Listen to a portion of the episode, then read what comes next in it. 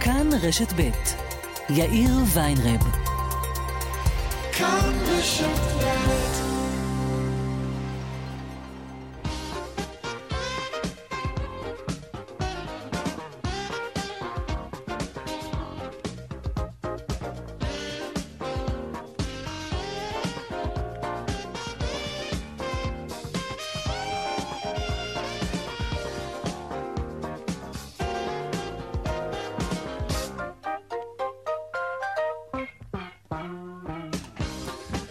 אחרי ארבעה ועוד חמש דקות כאן צבע הכסף ברשת ב' יום ראשון, שלום רב לכם, שבוע טוב, העורך רונן פולק, בהפקה אורית שולץ ואורנה ברוכמן, טכנאי השידור שלנו אריאל מור ושמעון דוקרקר, הדועל של צבע הכסף הוא כסף, כרוכית כאן.org.il. אני יאיר ויינרב, מעכשיו עד חמש, אנחנו מיד מתחילים.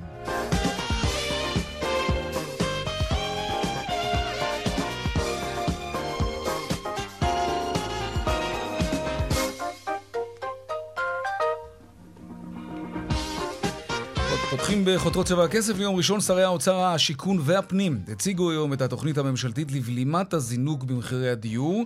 במרכז התוכנית העלאת מס הרכישה על משקיעים ל-8%, איסור על השכרת דירות E&E... סליחה, Airbnb ושימוש חורג אה, בדירות מגורים, גם זה יהיה אסור. במסיבת עיתונאים היום אמרו השרים כי התוכנית תביא לגידול מהיר של היצע הדירות, ובכך תוביל להורדת מחירים כבר בטווח המיידי. מיד נעסוק בתוכנית הזאת בהרחבה, אבל עוד קודם לכן, הנה שר השיכון זאב אלקין היום במסיבת העיתונאים בנושא.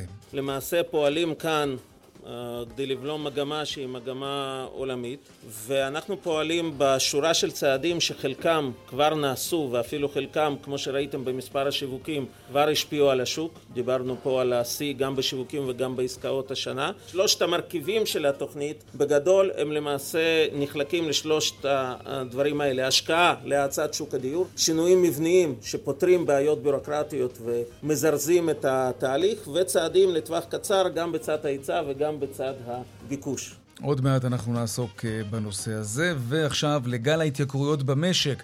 הדלק התייקר הלילה בחצות לרמתו הגבוהה ביותר זה כמעט שלוש שנים, מחירו של ליטר בנזין 95 אוקטן יעמוד על 6 שקלים ו-62 אגורות, עלייה של 23 אגורות לליטר לעומת החודש הנוכחי, שמסתיים היום בלילה. הרבה הלילה בחצות גם התייקרו הכלים החד פעמיים, זאת במסגרת החלטת הממשלה להטיל עליהם מיסים. על כל קילוגרם של כלים חד פעמיים נשלם עוד 11 שקלים, מה שצפוי להכפיל את ההוצאה המשפחתית בקטגוריה הזאת. בימים הקרובים יוטלו מיסים גם על משקאות ממותקים. ובאופק אל תשכחו את אגרות הגודש המתוכננות בעוד כשנתיים, אז המיסים עולים וזה לא נראה כמו משהו חד פעמי. לא. וגם הבטיחו שלא יעלו מיסים בכלל. טוב, נו. שינויים במערך הבדיקות אה, הקורונה בנתב"ג. השורה התחתונה בשינויים האלה, אנחנו נשלם מעכשיו סכומי כסף גבוהים יותר על בדיקות, אם החלטנו לבצע אותם בשדה. שלום שרון עידן כתבנו. שרון עידן. כן, אה, שלום יאיר, החל ממחר שינויים במערך הבדיקות אה, בנתב"ג. חברת אומגה, צ'ק טו פליי, צפויה בעצם לפנות את מקומה לחברת פנגויה, שתתחיל במקומה לבצע את בדיקות מערך הבדיקות למי שטסים מנמל התעופה בן גוריון. אנחנו מדברים על הבדיקות שלפני ההמראה, לא בנחיתה, אבל שים לב לשינויים בסכומים. בעצם אם עד עכשיו שילמנו 40 שקלים לבדיקה הרגילה, האיטית, אותה בדיקה שבה מתקבלת תשובה תוך 14 שעות, ממחר זה יעלה לנו בנתב"ג 89 שקלים, ממש יותר מכפול. המחיר לבדיקה המהירה, אה, שמתקבלת תוך 4 שעות, תעלה 149 שקלים במקום 120 שקלים, אה, כפי שזה היה אה, עד עכשיו. חשוב לציין פה, יאיר, שבעצם... אין חובה לבצע את הבדיקה בהכרח בנתב"ג, זאת אומרת למשל צ'ק טו פליי שיוצאת מנתב"ג, mm-hmm. פתחה את השירות הזה למשל במגדלי עזריאלי בתל אביב, צפויה לפתוח בעוד מוקדים בתל אביב למשל באותו סכום של 40 שקלים. למעשה אפשר להיערך מראש, להיבדק ולהגיע אה, לטיסה, כי ממחר בשדה עצמו כן. זה יותר יקר, יאיר. תודה רבה, שרון עידן. ועוד בצבע הכסף בהמשך, בעקבות פריצת הסייבר לאתרים הישראלים, מהי מידת האחריות של האתרים המארחים ומי שנתנו להם שירותים? האם הם חשופים עכשיו לתביעות מצד אלו שהפרטים האישיים שלהם נחשפו. נעסוק גם בזה, וגם לקראת חגי הקניות של נובמבר, כיצד ניזהר מהונאות רשת וממלכודות פישינג, אתרים שמנסים לגנוב את פרטי כרטיס האשראי שלנו, נדבר גם על כך, איך מבצעים רכישות בטוחות באינטרנט, במיוחד בתקופה הזו. וגם מעקב צבע הכסף, המלחמה בפקקים. הפעם נדבר על מערכות חכמות לניהול התנועה, בינה מלאכותית, והדיווח משוקי הכספים, כרגיל, לקראת סוף השעה. אלה הכותרות, כאן צבע הכסף. אנחנו מיד ממשיכים.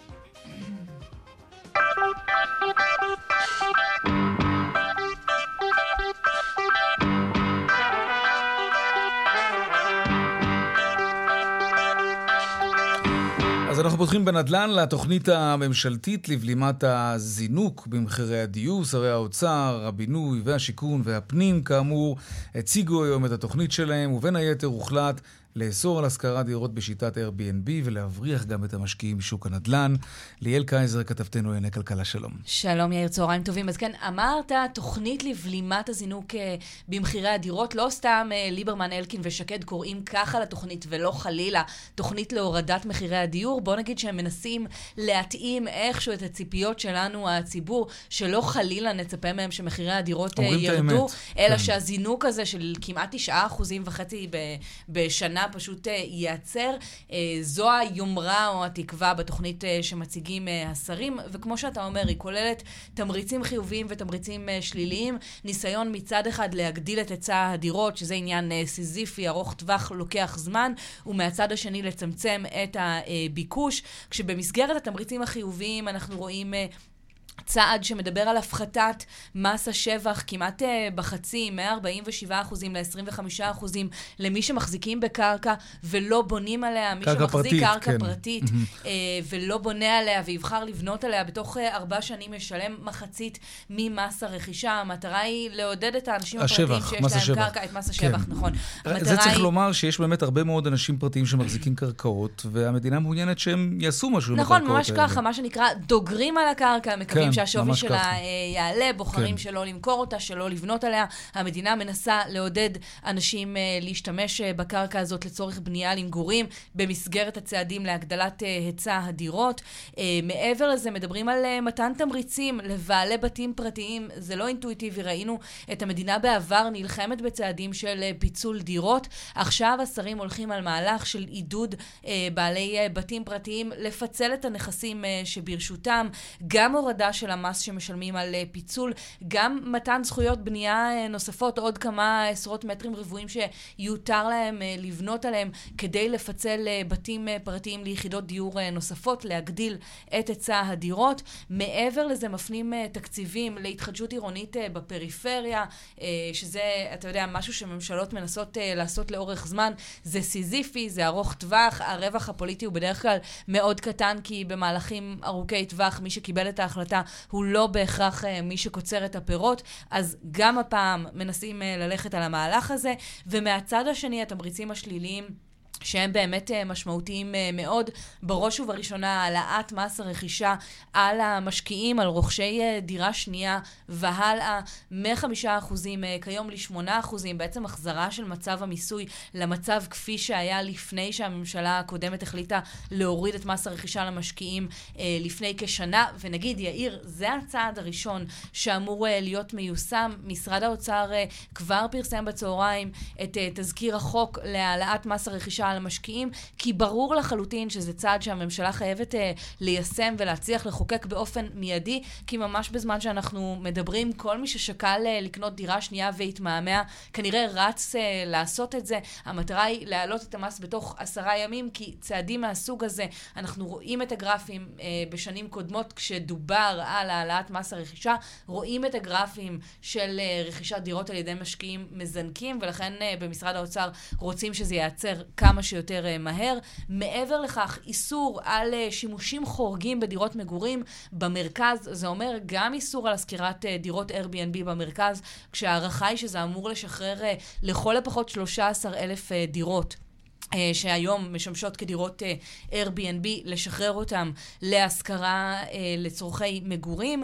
גם איסור על שימוש, מה שנקרא, שימוש שהוא לא למגורים, אם זה השכרה לקליניקות והשכרה למשרדי עורכי דין, כל מיני... יהיה אסור? יהיה אסור לעשות את זה במרכז. Mm-hmm. אומרים, יש די ויותר, נתונים מדברים על זה שיש די ויותר בניינים שנבנים לצורכי משרדים. זה נכון. את הדירות, בואו נזכיר למי שצריך דירות. בנייני רפאים בהקשר הזה. ממש ככה. ליאל, תודה. את מוזמנת להישאר איתנו, לצרף לשיחה את אביעד פרידמן, מנכ"ל משרד השיכון. שלום לך.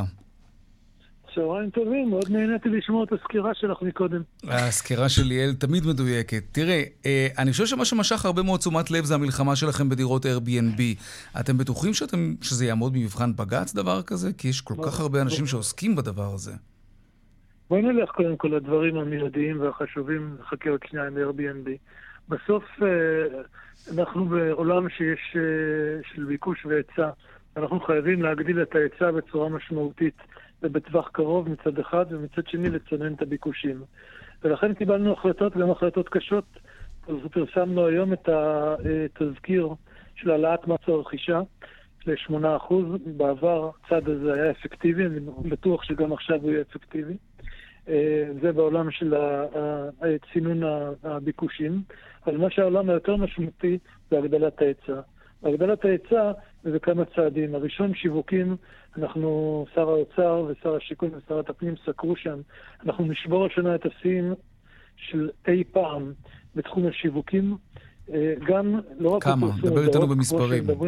לא במספרים, בשנה הכי טובה של כחלון הוא הגיע ל-70 אלף יחידות. Mm-hmm. אנחנו כבר עכשיו ב-75 אלף יחידות, יש לנו עוד חודשיים לעבוד, ואני מתחייב לך שאנחנו נגיע ל-80. מנכ"ל משרד השיכון, אתה מתייחס לצעד הזה של העלאת מס הרכישה באמת כי זה אה, במסגרת הצעדים המיידיים.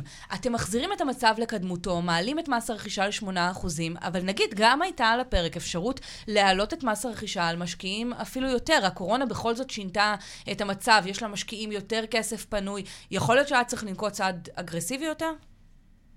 תראי, יש אה, משמעות גדולה בלהטיל על אנשים מיסים. בשלב הראשון אנחנו העדפנו להחזיר את המצב כפי שהיה לקדמותו לפני שמטילים אה, עוד מיסים ולנסות לעבוד יותר בצד של ההיצע ובצד של אה, עוד צעדים משמעותיים שעוברים עכשיו בחוק ההסדרים. דיברנו על התחדשות עירונית. דיברת על התחדשות עירונית בפריפריה, שזה צעד חשוב, אבל מה שעוד יותר חשוב זה ההתחדשות העירונית בכל הארץ. אני מאוד מאמין בצע...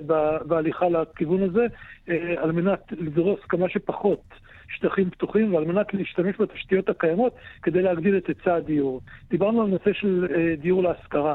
במדינת ישראל לא היה דיור להשכרה. בטח לא במרכז הארץ. אבל... לא, חברת דירה להשכיר היא חברה ממשלתית שהוקמה כן, כבר לפני כמה שנים, יש לה פרויקטים בהרצליה, היא פועלת. המספרים נורא קטנים, ומצד שני, רגע, אביעד, מצד שני, לא, לא, אבל בהקשר למה שדיברת קודם והגבת על השאלה של אה, ליאל אה, על המשקיעים, ברגע שאתם נלחמים במשקיעים, אתם מקטינים את היצעי הדירות שנמצאות להשכרה, וזה ידחוף את המחירים עוד יותר למעלה. והפרויקטים עדיין נמצאים על הנייר, הפרויקטים להשכרה לטווח ארוך. אתם בעצם יוצרים פה איזשהו מצב שבו יהיה עוד יותר קשה לזוגות צעירים שלא יכולים לקנות דירה ורוצים לשכור דירה, אז הם לא יוכלו, כי מחירי השכירות יעלו, כי המשקיעים ימכרו את הדירות שלהם ולא ישכירו דירות. טוב, אז אני אתייחס לדבר שלך. קודם כל אני רוצה לדבר על המספרים. בשנה שעברה, שהייתה, אה, הגיעו סך הכל 1,500 יחידות בדירה להשכיר. ובשנת 21 אנחנו סוגרים את השנה עם 6,100 יחידות דיור, ובשנה הבאה נגיע ל-6,500. 6,500 יחידות דיור בשנה זה כבר לא, זה 8% מהשוק, זה כבר לא מספר מבוטל.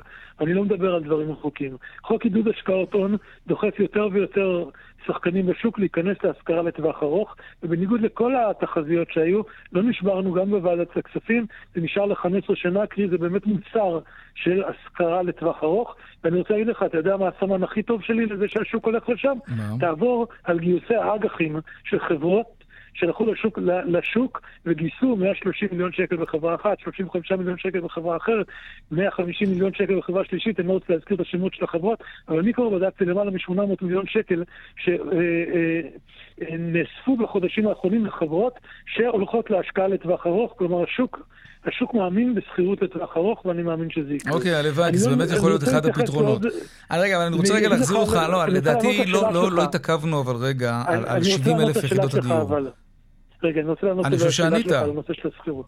כן. אני אענה עוד משהו שלא לוקחים בחשבון. כן. כל, הרבה מאוד מהדירות שייכנסו להשכרה לשוק, יהיו דירות של מחיר למשתכן ומחיר, אה, אה, מה שהיה מחיר למשתכן, במחיר מופחת.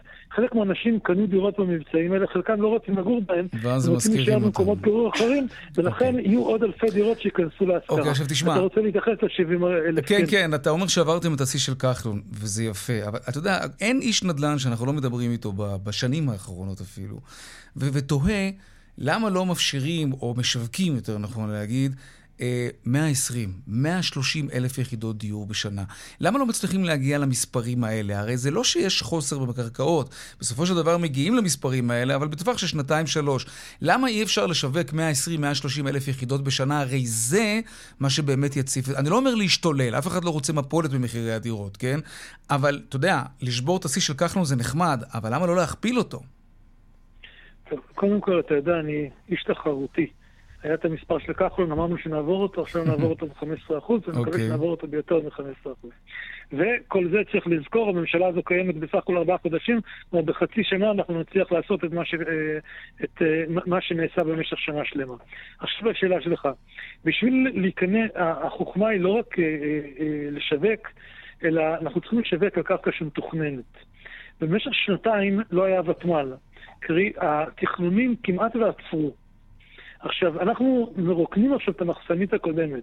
כדי שנוכל להגדיל את השיווקים, אנחנו חייבים לנקות אה, את, אה, את אה, כל הבריכה הקיימת ולייצר בריכה חדשה של אה, אה, דירות מתוכננות.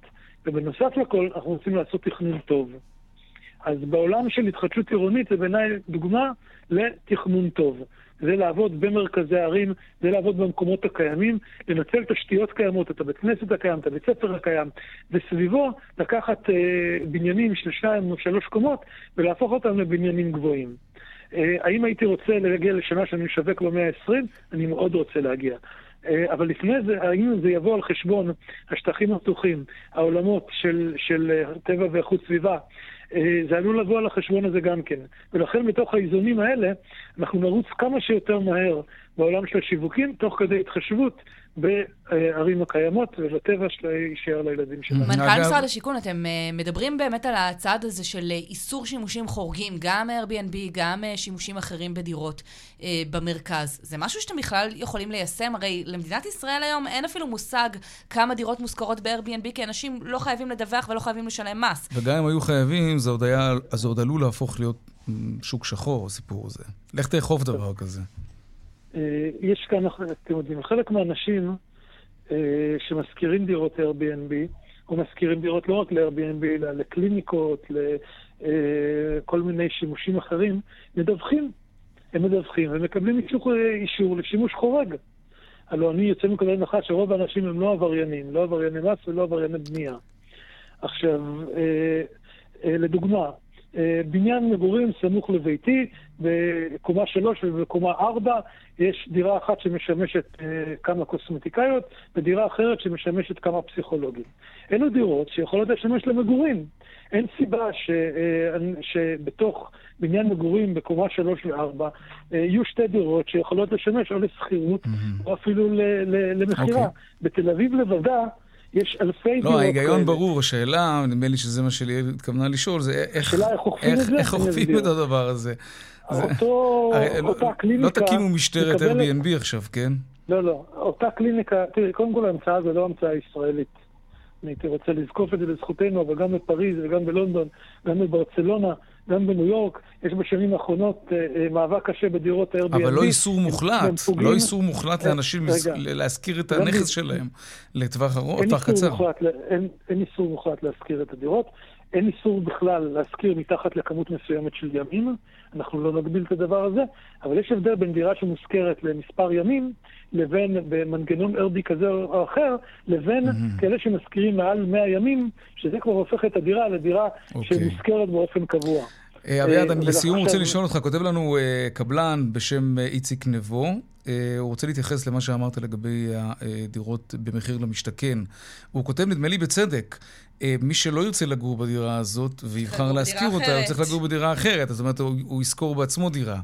אז, אז זה לא באמת, באמת מפנה דירות, או מגדיל את ההיצע. כן. אני אענה לטענתו של איציק, לא אמרתי שזה יפנה, אמרתי שזה מגביר דירות בשוק השכירות. עכשיו, יש אנשים... לא ממש, אם הם צריכים לשכור דירה. אני אסביר, כן. אסביר, אסביר. יש אנשים, במיוחד בזוגות הצעירים שקנו ובשנות החיים הראשונות שלהם יעדיפו להמשיך לגור אצל הוריהם או בסיטואציה כזו או אחרת, ולא להיכנס לדירה שאותה הם קנו במחיר למשתכן ולהשתמש בה כאפיק להשקעה בשנים הראשונות. כן. אני רואה הרבה מאוד תופעות גם אתה יודע, אנשים שקנו דירה ועכשיו לומדים בחו"ל, אנשים שגרים אצל הוריהם, אה, יש אה, מאות אם לא אלפי דוגמאות כאלה בגילים האלה. הרוב גרים אבל... בשכירות לדעתי, אבל אתה יודע מה, אין, לי, אה- אין לי נתונים, נתוני אמת בעניין הזה. אתה יודע לא שרוב האנשים שהלכו להגרלות האלה של מחיר למשתכן גרים אצל ההורים? אני לא, בספק. לא, לא, לא, לא זה מה שאמרתי. או בחו"ל. ממש לא זה מה שאמרתי. ממש, זה לא מה שאמרתי. אני אומר, יש מאות בודדות. של אנשים שאני מתכוון שזכו במחיר ואינם גרים בדברים האלה. בשוק השכירות הנוכחית, תוספת של מאות בודדות זה תוספת. Okay. אוקיי. אבל לא על, זה אני, לא על זה אני בונה את, את, את התוכנית שלי, התייחסתי לזה בתור מרכיב קטן מתוך המרכיבים okay. כן. הקיימים. אוקיי, okay, אביעד, זמננו תם. תודה רבה על השיחה המעניינת הזאת. אביעד פרידמן, מנכ"ל משרד השיכון. כן. תמיד, תמיד שמח לדבר איתכם ותמיד נהנה מהתוכן של ליאל. תודה רבה לך. תודה רבה גם לך. ליאל קייזר, כתבתנו לענייני כלכלה. תודה רבה. תודה, יאיר. להתראות. טוב, אנחנו ממשיכים עם הנדל"ן. שלום, נחמה בוגין, שמאית מקרקעין. שלום, שלום. תשמעי, אני דווקא רוצה להתחיל עם העניין העקרוני הזה של Airbnb, כי, כי זה משך הרבה מאוד תשומת לב, וגם הרבה אנשים שלחו למייל שלנו בצבע הכסף שאלות והבהרות. את רואה סרט כזה שאפשר לאסור על בעל נכס להשכיר את הדירה שלו ב-Airbnb? אפשר בכלל לאכוף דבר כזה? מה דעתך על ההחלטה הזאת? אה, לדעתי אתה, אתה צודק, התשובה טמונה בגוף שלה, לדעתי מאוד קשה לאכוף את זה, ודרך אגב זו לא הפעם הראשונה שמנסים לעשות את זה, ובכלל לא מצאתי שום דבר חדש לצערי בכל התוכנית לא? החדשה. לא? בכלל לא? לא? לא. תראי, לא, מבריחים לא, שוב בעצם... את המשקיעים. טוענים שהמשקיעים נכנסים לשוק, וגם אם הם פלח מאוד קטן, אבל, אבל דומיננטי במידה מסוימת. אם הם ישחררו את הדירות האלה שהם לא גרים בהן, כן? לא מדובר בקורת גג של אנשים, אלא דירה שהם כן. רכשו להשקעה, וזה בא על חשבון זוגות צעירים שרוצים לקנות. אומרים, בואו נוציא אותם מהשוק, ואז אה, יתפנו להם, יודע מה, עשרת אלפים יחידות דיור, זה, זה, זה לא צחוק. קודם כל, המלחמה, המלחמה במשקיעים וההפיכה של המשקיעים לאויב העם, זה פשוט ביזיון. שאין כדוגמתו. אה, כבר עשו את זה בעבר, אה, אני היו, הייתי בין אלה שברכו על זה שה, שהמס רכישה הופחת מחדש רק לא מזמן, ועכשיו שוב חוזרים לעניין הזה. אבל תסביר לנו כל... הגיונית למה את חושבת שזה לא טוב. כי רציונלית, כשאנחנו חושבים על זה, אם יש נגיד עשרת אלפים משקיעים היום בשוק, שמחזיקים דירה ובעצם משכירים אותה, אז אם תוציאו אותם, אז הדירות האלה ילכו לשוק החופשי, וזה כמובן יגדיל את ההיצע. אני אסביר. בא לציון גואל. אני ממש לא. אני אסביר גם בהיבט של הספציפי של שוק הנדל"ן וגם בהיבט הכללי של כלכלת ישראל. קודם כל, מה שקרה זה שאנשים ניווטו את ההשקעות שלהם לחו"ל, ובמקום להשקיע כסף כחול לבן בישראל, השקיעו כסף כחול לבן בחוץ, ואני לא יודעת איזה שר אוצר או, או מישהו שמהממשלה יכול לחשוב שהדבר הזה הגיוני. זה בהיבט הרחב. בהיבט הצער, המשקיעים הם בסופו של דבר ספקים מאוד מאוד משמעותיים של דירות להשכרה, וברגע שאנחנו דוחקים אותם, אז מצוקת הדיור להשכרה, שזה באמת, בעצם אותו חתך שבאמת כולנו רוצים לעזור לו, שמתקשה למצוא פתרונות מגורים, נאלץ לשלם אה, שכירות גבוהה יותר. אה, ואם כבר מדברים על שכירות, אז בעיניי, אחד הפתרונות החשובים צריך להיות באמת דיור להשכרה, אבל בצורה מאוד מאוד מאוד מסיבית והרבה יותר משמעותית מכל אותם ניסיונות עד היום לדחוף את העניין הזה. כל התוכנית הגרנדיוזית והגדולה שמציגים כאן עוסקת בנושא של דיור להשכרה רק כעוד סעיף ברשימה, בעוד שבעיניי זה צריך להיות משהו הרבה יותר מהותי ומרכזי. טוב, קודם כל צריך להגיד שהיעד, היעד הוא יעד ריאלי, לא מדברים על הורדת מחירים, מבינים שאי אפשר, בטח לא עכשיו. והם בעצם אומרים את האמת, ועל זה אולי מגיע להם שאפו. אנחנו רוצים לבלום נכון. את עליית המחירים. נכון. אז חוץ נכון. מהעניין שהיית רוצה לראות את הבולדוזרים בונים עכשיו אה, מתחמים, מתחמים לשכירות ארוכת טווח, מה עוד חסר לך בתוכנית הזאת? תראה, בעצם, בעצם שוב, גם הפעם מטפלים יותר בביקושים ופחות בהיצע. מנסים לדחוק את המשקיעים ומנסים... גם הפינוי של דירות Airbnb, שהוא, שהוא הוא, הוא באמת, מדובר במספרים נורא נורא קטנים וחסרי משמעות יחסית למחסור הגדול בביקושים, mm-hmm. וגם מאוד מאוד קשה לאכוף. כמו פינוי של שימושים אה, שהם לא מגורים בדירות מגורים וכולי, גם זה משהו שניסי אותו כבר הרבה פעמים. קשה מאוד לאכוף יותר ממה שהצליחו. שוב, משקיעים אנרגיה מיותרת בביקושים. מה שצריך זה באמת שעיקר האנרגיה תהיה בכיוון של היצע. אה, אז שאלנו אני... באמת את מנכ"ל משרד השיכון, אה, זה נחמד. שאתם תגיעו ל-80 אלף יחידות דיור משווקות. בשנת 2021, mm-hmm. והם רוצים להגדיל את זה אפילו יותר בשנת 2022. ו- ושאלנו אותו, אה, למה, למה אי אפשר להגיע למספרים משמעותיים הרבה יותר גדולים, נגיד 120 אלף, 130, 140 אלף יחידות דיור בשנה? למה לדעתך זה לא קורה? כי זה באמת היה יכול לא רק לבלום, אולי אפילו... אני מניח שיש כלכלנים שיודעים לחשב כמה יחידות דיור צריך לשווק כדי לא להביא כן. לקריסה של מחירי הנדל"ן. אף אחד לא רוצה קריסה של המחירים. אבל למה לא, למה לא מגיעים למספרים כאלה של 120 ו-130 אלף יחידות בשנה? סוד, סוד גלוי, ואני לא מחדשת כאן שום דבר לאף אחד, כן. שצוואר הבקבוק המרכזי הוא בהליכי התכנון והרישוי. שוב אנחנו חוזרים לאותה נקודה. של להוציא היתר בנייה בישראל לוקח במקרה הטוב שנתיים, במקרה הבינוני שלוש-ארבע שנים, במקרה הגרוע שלא נדע. זה משהו שלא יעלה על הדעת, והוא חסר היגיון, הוא לא, לא מתאים למדינה מודרנית. למה הוא, כל כך קשה להילחם בזה? בעולם. אפילו כחלון, הרפורמטור הגדול, לא, נכון. הוא הקים את הוותמ"לים וכולי, נכון. אבל עדיין, כמו נכון. שאת אומרת, הליכי התכנון בארץ הם מאוד מאוד איטיים. נכון. למה? נכון. אה, יש כל הזמן אה, ניסיונות איכשהו לייעל אותם. אה, הליכי רישוי כאלה ואחרים, איכשהו זה כל פעם מחדש לא מצליח. מי, מי יוצר את זה שם בוועדות האלה? מה, זה, זה הירוקים? זה ראשי הערים? מה, מי? מי שם עומד תראה, על הברז זאת... חזק וסוגר אותו? תראה, זאת מערכת שלמה, מערכת שלמה מאוד מאוד מורכבת, מאוד מאוד ביורוקרטית. יש גם uh, מבחינה אסטרטגית עירוב של הרבה מאוד שיקולים. יש את השיקולים של השלטון המרכזי, ויש את השיקולים של השלטון המקומי, ויש uh, את כל העניין הזה של, של, של uh, תחלופה של ראשי, ראשי ערים.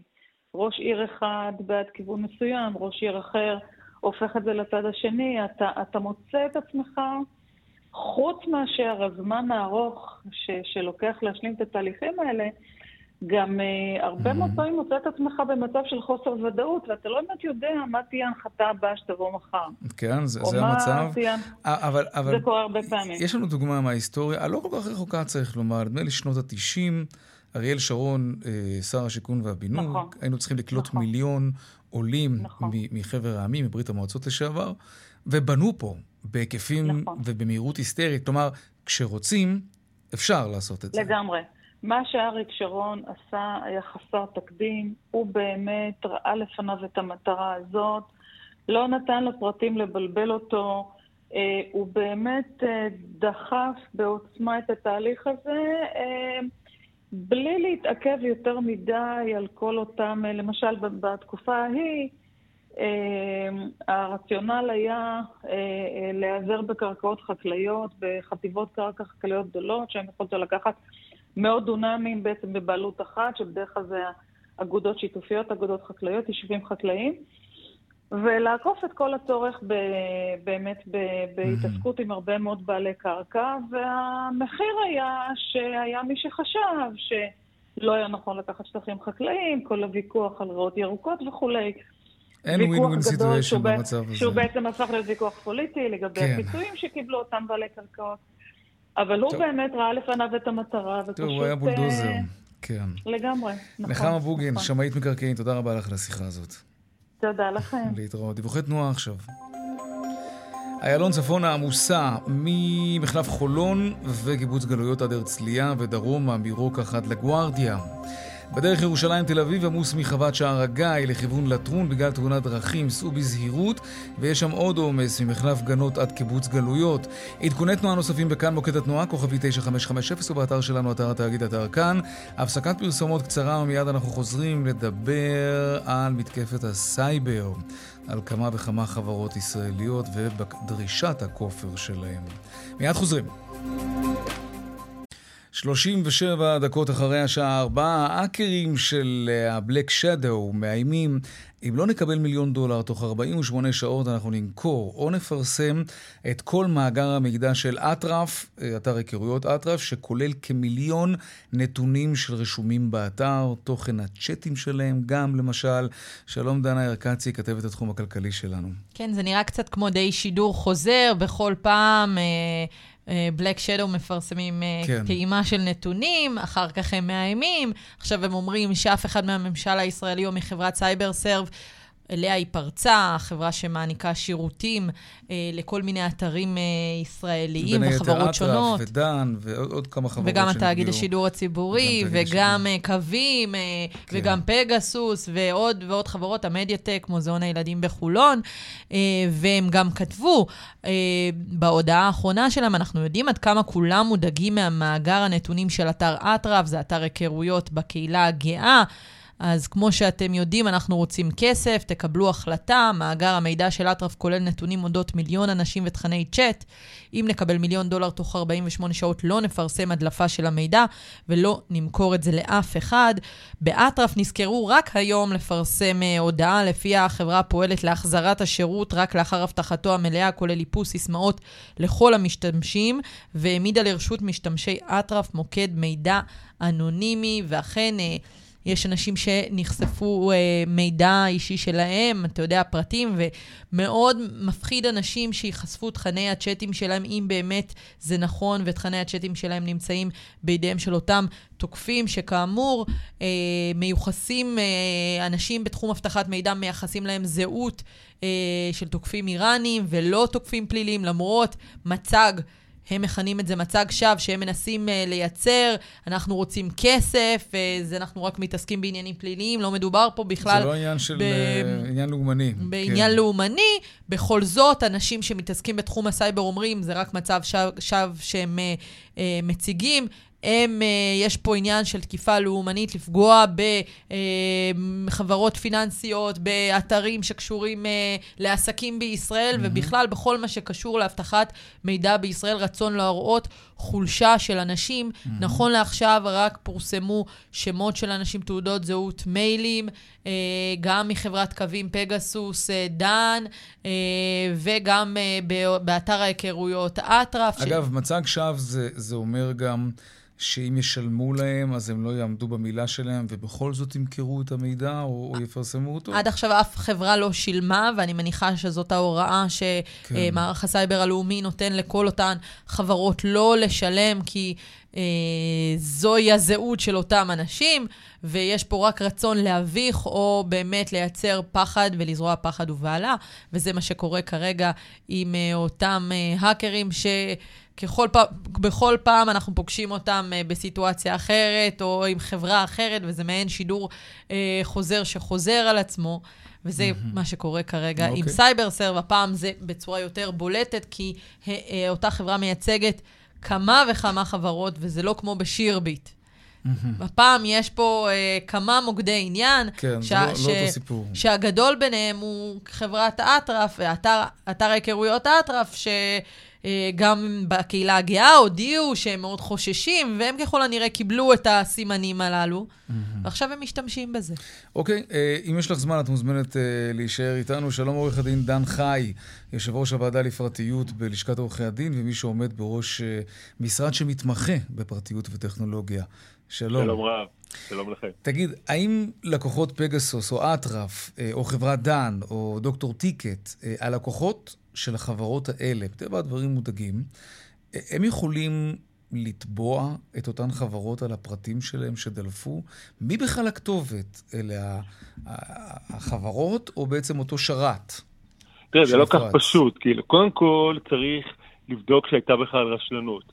אם נחלק את זה באמת, כמו ששאלת בסוף, לכמה שלבים. אז קודם כל יש את השרת, אם החברה שנותן לנו, שנקרא שירותי אחסון, אם החברה הזאת היא... אה, משהו בפעילות שלה לא היה נכון, היא התרשלה, אז אולי יהיה אפשר לתבוע אותה. אבל צריך להבין, כל העולם הזה של אבטחת מידע ותקנות אבטחת מידע ישראליות, הוא עולם שעוד, אה, אה, איך אומרים, אה, חי ונושם עם המציאות ובודק את עצמו אפילו, הייתי אומר. למשל, אני אתן לך דוגמה, בתקנות אבטחת המידע יש הוראות מאוד ברורות מה צריך לעשות כדי לשמור על מאגר מידע.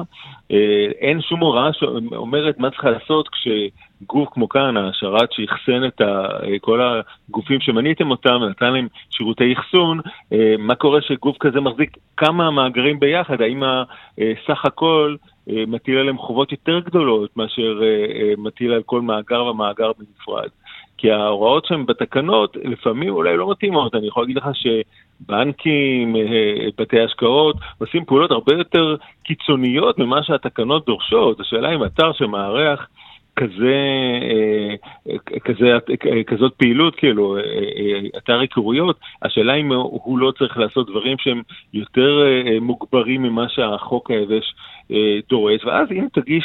אם יגישו תביעה רגילה, ייצוגית, כמו שאנחנו כבר מכירים בתחום הזה, זאת השאלה שתישאל, מה הייתה החובה שחלה על הגורם שמארח את האתרים האלה, השרת... החוק עד כדי כך לא ברור, כלומר... החוק, תראה, אני אתן לך דוגמה. החוק לא מחייב חברת ביטוח או בנק, או חברה כמו חברת דן, או אתר היכרויות כמו אטרף. הוא לא קובע בדיוק מה כל חברה, על פי גודלה, ייעודה, מאפייניה, לא קובע בדיוק איזה סוג של הגנה ובאיזו עוצמה הם צריכים להגן על פרטי הלקוחות שלהם? אין, אין קביעה כזאת חד משמעית? תראי, קודם כל החוק לא קובע שום דבר, זה נקבע בתקנות, תקנות שאושרו במרץ 2017, תקנות אבטחת מידע, והתקנות האלה קובעות לגבי כל מאגר ומאגר בנפרד. הן אומרות, מאגר שיש לו יותר מ-100 אלף אה, אה, פרטי מידע, והוא מידע רגיש לפי ההגדרה בתקנות, צריך למשל לעשות פעם בשנה וחצי אה, מבדקי חדירה.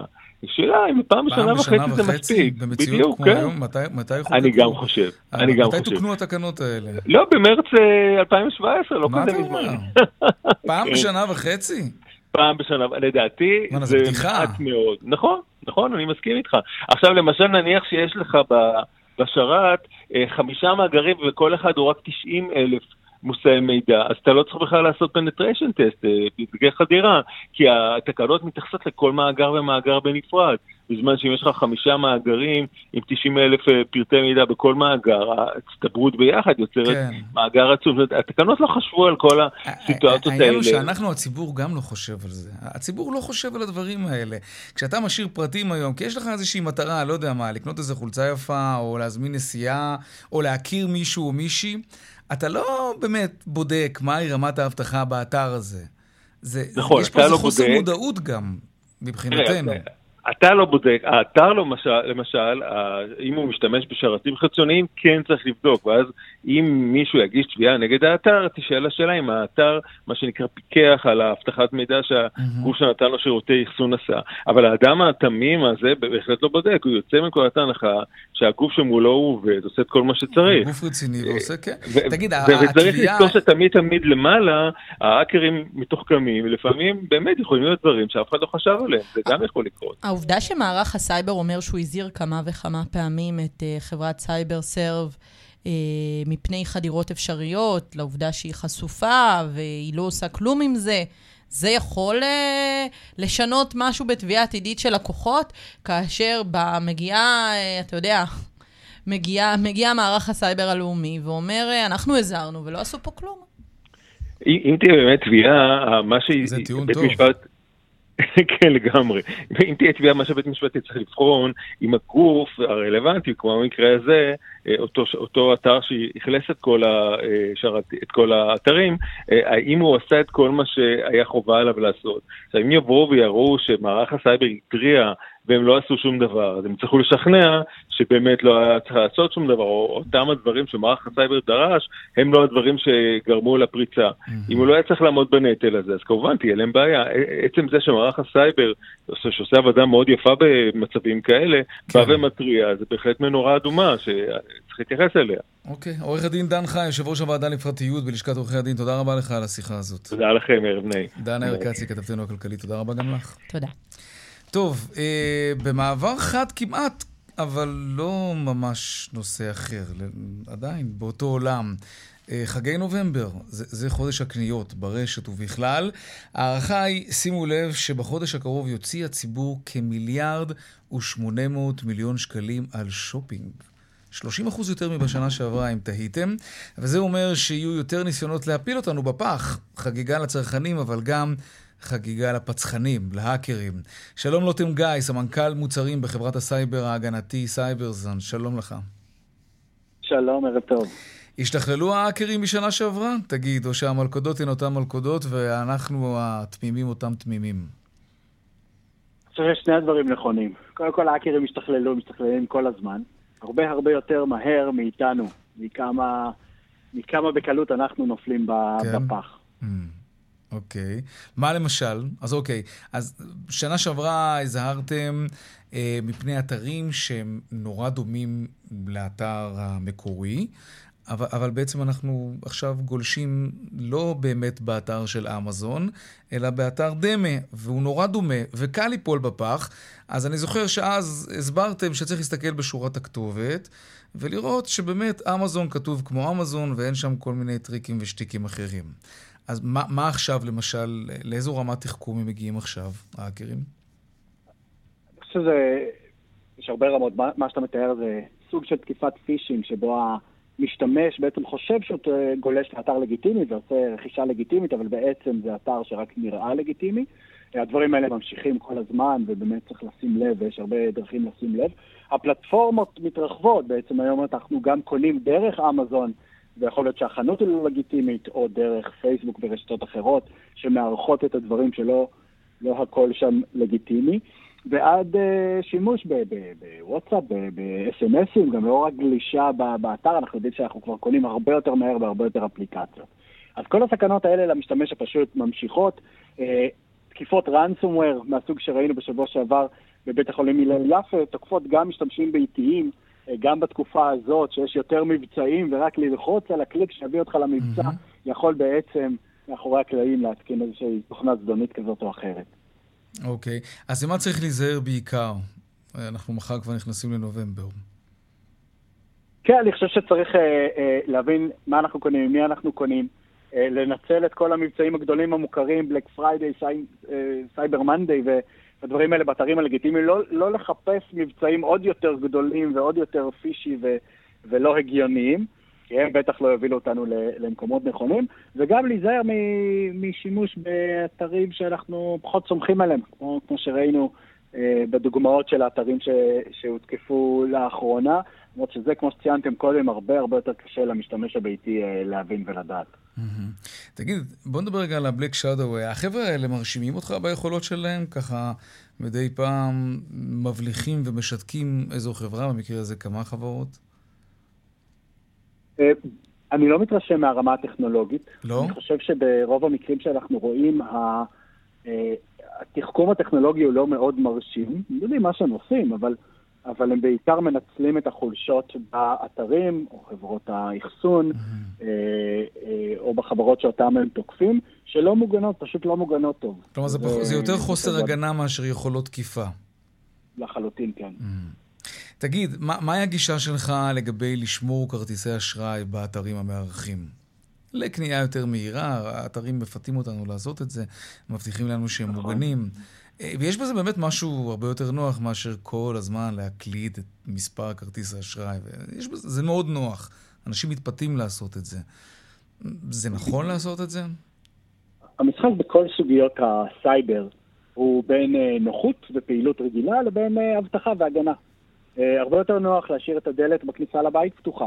זה יותר נוח, לא צריך להשתמש במפתח כשנכנסים, אבל אנחנו מבינים מה הסיכון שמישהו שלא אמור להיכנס נכנס. אה, וזה נכון לכל, אה, לכל חברה ולכל דבר. אנחנו זה מאוד נוח לשים מהדוגמה שלך לכרטיס האשראי, ודווקא באזור הזה יש אפילו רגולציה יחסית מתקדמת שמסבירה איך צריך ואמורים חברות לשמור את הנתונים האלה, את כל הנתונים הפרטיים שלנו. הבעיה זה במה שהחברות עושות בפועל בנושא האכיפה, שבטח בארץ הוא, הוא לא מאוד מתקדם. טוב, נו, שלא נדע. לוטם גיא, סמנכ"ל אה, מוצרים בחברת הסייבר ההגנתי Cybereason, תודה רבה. תודה רבה, שיהיה שבוע טוב וחודש בטוח. חגי קניות שמחים ובטוחים. דיווחי תנועה עכשיו. בדרך החוף לכיוון צפון עמוס משפעים עד נתניהו, ובהמשך ממחלף חבצלת עד מכמורת. בדרך שש צפון עמוס ממחלף קסם עד אייל, ובהמשך מעין תות עד יוקנעם עילית. עדכוני תנועה נוספים בכאן מוקד התנועה כוכבי 9550, ובאתר שלנו, אתר התאגיד אתר כאן. הפסקת פרסומות קצרה, ומיד אנחנו חוזרים עם העדכון משוקי הכספים. שש דקות לפני השעה חמש, עכשיו על העדכון משוקי הכספים. 102, 200, take them. שלום רונן מנחם, כלכלן ראשי בנק מזרחי טפחות. מה שלומך, מה שלום השווקים? ערב טוב יאיר, היום הראשון של השבוע האחרון אה, אה, של השבוע והאחרון של חודש אוקטובר מסתיים למעשה עם עליות, אה, תל אביב 35 עלה 3 מאיות ותל אביב 90 עלה 1 ב-9 מאיות. היום ירבו לעלות חברות הקלינטק, 1 ב-6 עשיריות וחברות הבנייה עם 1 ב-2 עשיריות אה, מנגד ירדו אה, הבנקים, אחוז אחד בשתי עשיריות, וחברות הנפט והגז שירדו שמונה עשיריות. בסך הכל באוקטובר עלו מדדי המניות המובילים, 35 אה, עלה 3 אחוזים, 90 עלה 6 אחוזים, ושניהם הגיעו לשיאים חדשים. בשוק איגרות החוב הייתה מגמה מעורבת, טלבון צמוד עלה 2 מאיות וטלבון שקלי ירד 7 מאיות. ולסיום, כהרגלנו בשוק המטח, סוער וגועש, הציג 3 אה, שקלים, 15 אגורות אה, ו-8 עשיריות, זאת ירידה של 8 עשיריות ביום שישי האחרון, ירידה של 6 אגורות שלמות בשבוע האחרון לבדו. נראה מה יהיה בהמשך, ערב טוב. בהחלט רואה מנחם, כלכלן ראשי מזרחי טפחות, תודה רבה.